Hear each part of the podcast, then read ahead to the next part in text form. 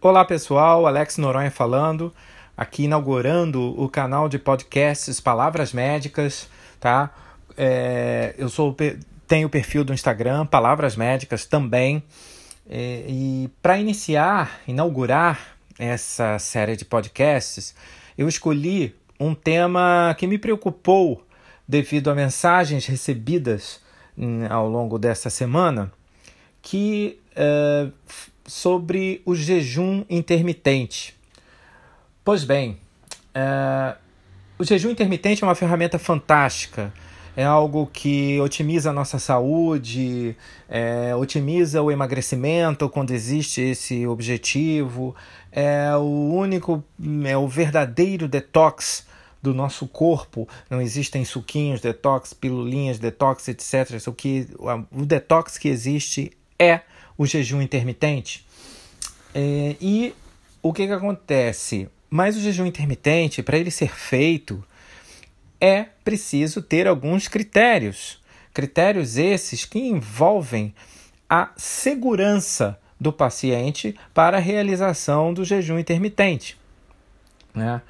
O, quem, todo mundo pode se beneficiar do jejum, porém, ele é terapêutico, necessário para aquelas pessoas que estão acima do peso e são estão portadoras de síndrome metabólica, estão com níveis de açúcar alto, estão com gordura abdominal elevada, estão inflamados.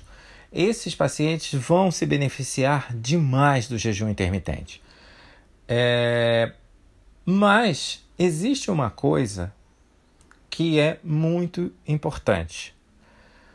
Você não deve estar em estado carencial de nada para começar um jejum intermitente. Por quê? Se você está em estado carencial, você precisa repor aquilo que você está carente. E se você se você precisa repor, uma estratégia de, estratégia de não comer não é a melhor estratégia, já que você precisa repor aquilo.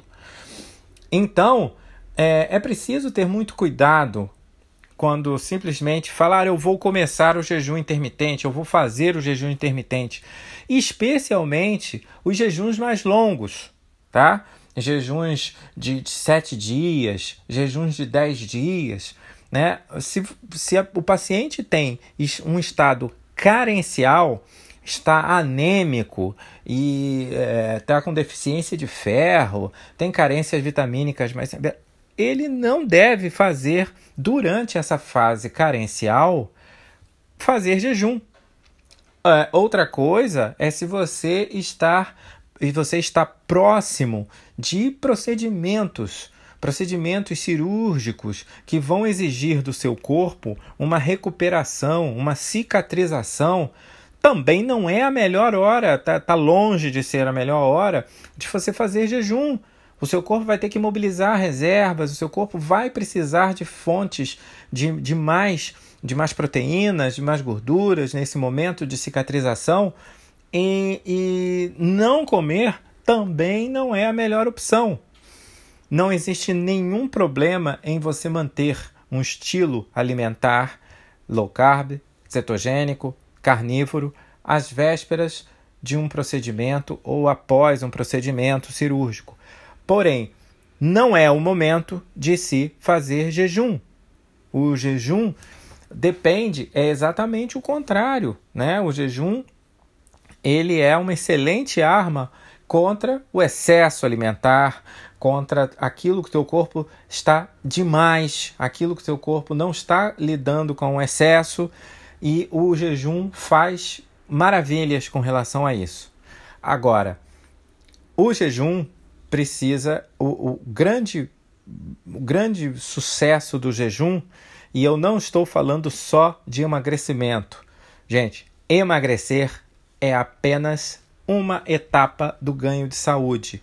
Emagrecer é uma consequência da normalização do seu metabolismo, do equilíbrio hormonal e aí você emagrece.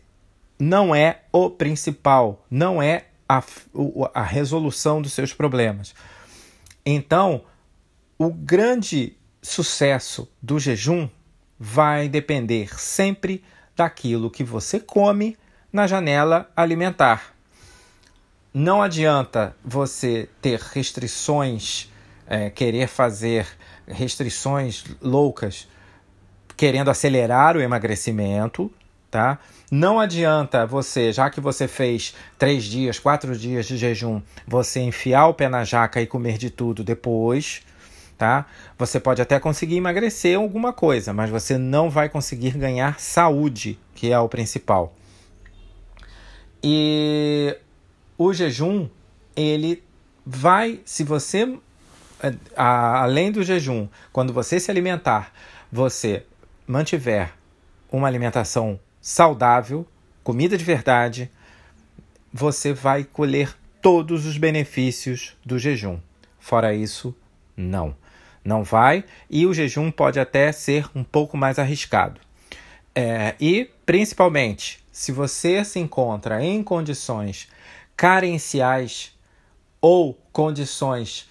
É, a carência pode ser por falta de uma determinada substância no seu corpo, ou que seu corpo esteja precisando de mais de algumas substâncias, como no caso de um, de um pós-operatório, onde você vai precisar de mobilizar muitas reservas para cicatrização.